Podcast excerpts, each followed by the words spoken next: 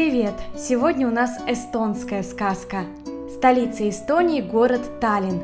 Таллин – одна из немногих столиц мира, где общественный транспорт полностью бесплатный. В нашей сказке используется слово «аршин». С одной стороны, это старорусская единица измерения длины – один аршин чуть меньше метра, равен примерно 70 сантиметрам. С другой стороны, аршин – это древний инструмент для измерения длины. Так и будет в нашей сказке. То есть это своеобразная линейка, длиною в один аршин, с нанесенными на ней делениями, которая служила для измерения.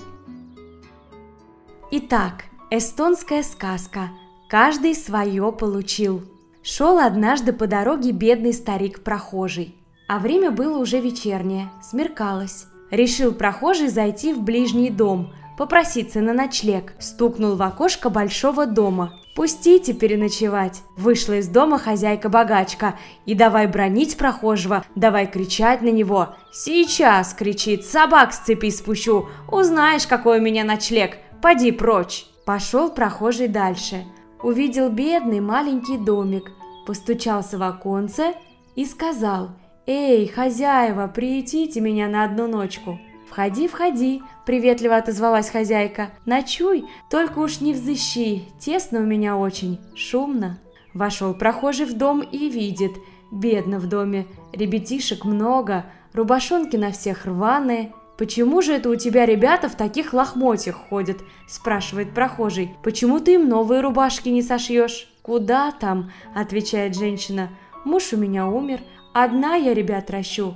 Где уж мне им новые рубашки шить? У нас и на хлеб денег нет».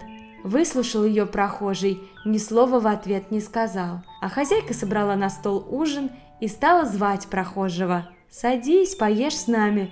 «Нет», – отвечает прохожий, – «не хочу. Сыт я, недавно поел».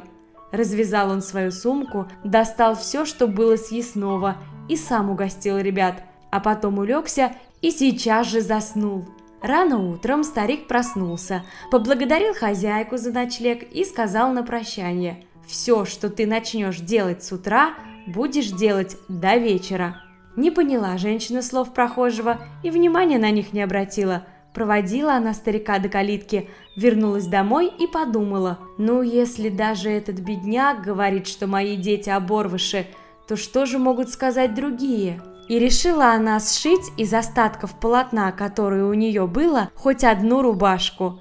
Отправилась к богатой соседке и попросила у нее аршин, чтобы вымерить полотно – Хватит ли его хоть на одну рубашку? Возвратилась бедная женщина от соседки и тотчас же отправилась в кладовую. Взяла с полки кусок полотна и стала его мерить. Она мерит, а кусок все длиннее становится, все конца не видно. Целый день мерила и только поздно вечером домерила до конца. Ну теперь и ей самой, и всем ее ребятам на всю жизнь хватит полотна на рубашке. «Так вот о чем говорил мне утром прохожий», – догадалась бедная женщина. Вечером она отнесла аршин богатой соседке и рассказала ей без утайки, как она, по слову прохожего, получила полную кладовую полотна. «Ах, зачем я этого прохожего не пустила ночевать?» – подумала богачка и закричала. «Эй, работник, запряги-ка поскорее лошадь, скачи-ка вслед за нищим, во что бы ты ни стало, привези его сюда. Бедным надо помогать, не скупясь». Я всегда это говорила. Работник тотчас же поехал разыскивать старика прохожего, только на следующий день он нагнал его, но старик не захотел возвращаться. Загоревал работник и говорит, «Ну беда мне, не привезу тебя, выгонит меня хозяйка и жалования не отдаст». «Не горюй, паренек», – отвечает старик, – «так и быть, поеду с тобой». Сел в повозку и поехал. А богачка у ворот стоит, ждет не дождется. Встретила старика с поклонами, с улыбками, провела в дом, напоила, накормила, на мягкую постель уложила. «Ложись, дедушка, отдыхай, милый!» Прожил старик прохожий у богачки день. Прожил другой, прожил третий. Ест, пьет, спит, трубочку курит.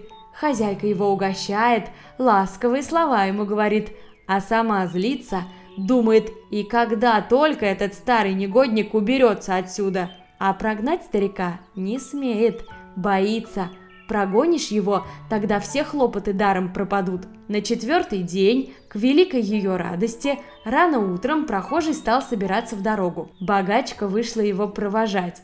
Идет старик к воротам, а сам молчит. Вышел за ворота и опять ни словечко. Не вытерпела богачка и говорит, «Скажи-ка ты, что мне делать сегодня?» Посмотрел на нее прохожий и сказал, «Все, что начнешь делать с утра, будешь делать до вечера». Вбежала богачка в дом, схватила аршин, чтобы мерить полотно, но тут она громко чихнула. Так громко, что куры на дворе в испуге разлетелись в стороны. И чихала она весь день, не останавливаясь. «Общи! Общи! Общи!» Ни пить, ни есть, ни отвечать на вопросы богачка не могла – только и слышно было «Общи!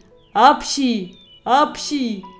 И только когда солнце закатилось и совсем стемнело, перестала она чихать.